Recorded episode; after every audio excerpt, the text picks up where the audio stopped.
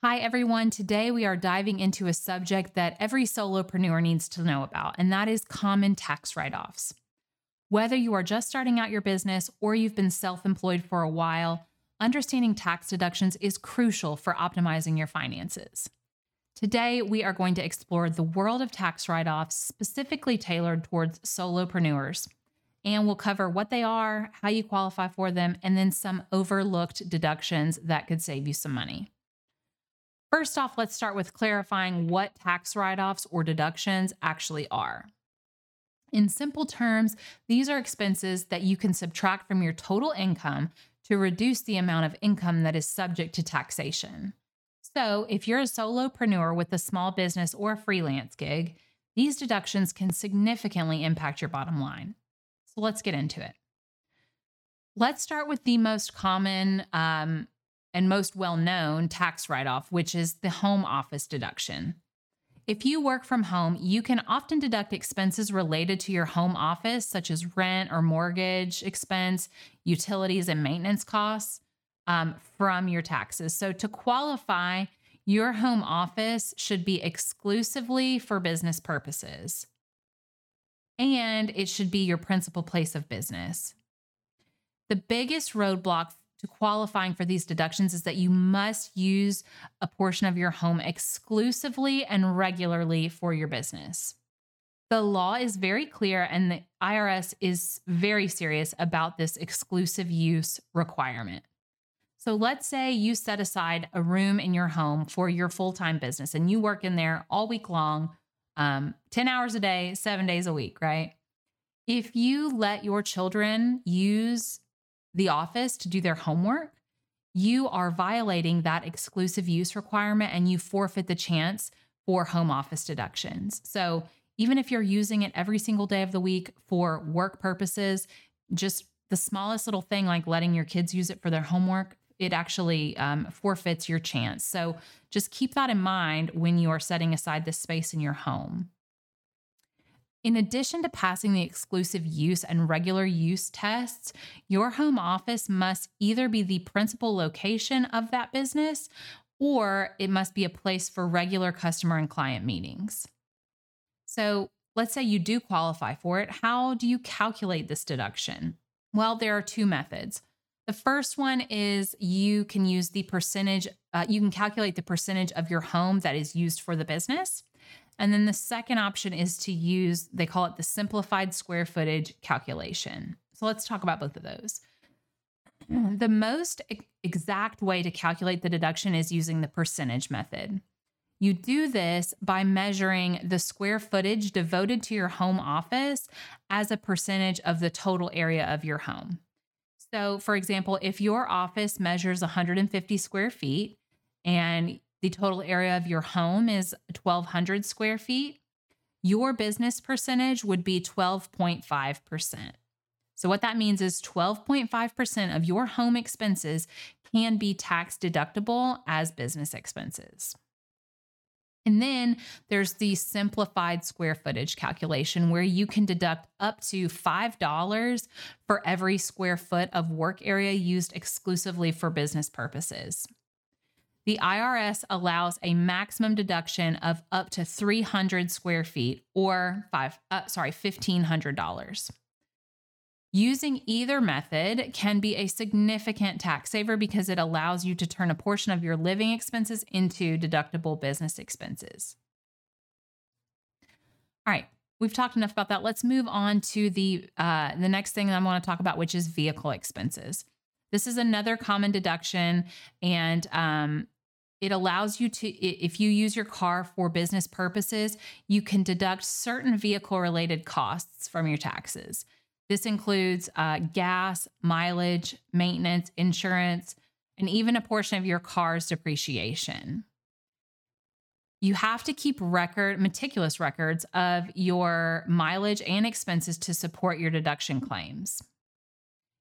In 2023, every business mile is worth 65.5 cents, which can add up to a lot over the course of a year. For example, if you drive 10,000 miles this year for work purposes, your mileage would be worth a $6,550 deduction, which is not nothing. Um, it is important to note that you can't deduct your commute. So if you don't work from home and you drive to and from work, that is not um, that is not included. But you can write off every other trip that's related to your business. So how do you record mileage in a way that would substantiate your tax write off? Well, this is super important, right? Because you have to provide detailed records of all of your trips if you want to claim the deduction. Keep track of the date, the starting and end locations of each trip, the total mileage of each trip, and the purpose of the trip. Some people prefer to keep like a mileage log in their car where they can easily jot down the details of each trip. And then others prefer using a mileage tracking app on their smartphone, which is personally my recommendation. I feel like I always have my phone on me, so I might as well put it to use when I'm driving for work. Okay, let's move on to professional services and training. As you know, solopreneurs often need to invest in their own skills and knowledge to stay competitive in the market. Fortunately, expenses related to professional development and training are usually tax deductible. This includes everything from like the cost of workshops and conferences to online courses and hiring business coaches. Investing in yourself and your business is not only smart, but it, it also comes with a tax benefit. So just remember, like everything else, that you need to keep detailed records of your expenses and be able to prove that they're directly related to improving your business skills and knowledge. The next thing I want to talk about is marketing and advertising. As we all know, marketing and advertising is essential for any solopreneur. And the good, news, the good news is that most of these expenses are tax deductible. So whether you're running online ads or sponsoring local events, or even just printing things like business cards, these costs can significantly reduce your tax liability. So it's vital to keep track of all of your marketing and advertising expenses, including keeping those receipts and invoices, so that when tax time rolls around, you can claim, you can claim these as deductions accurately. Next, let's talk about supplies and equipment. Running a business often requires various supplies and equipment, everything from laptops to software to office supplies, tools, whatever it is.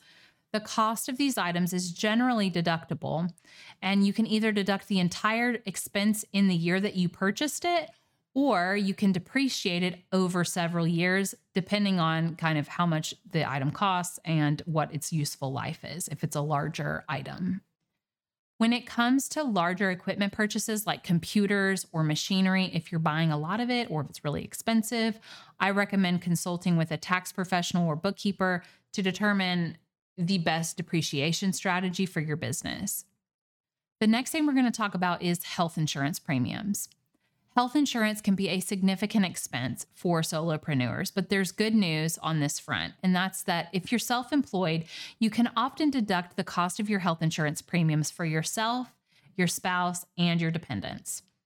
This deduction can be taken even if you don't itemize your deductions.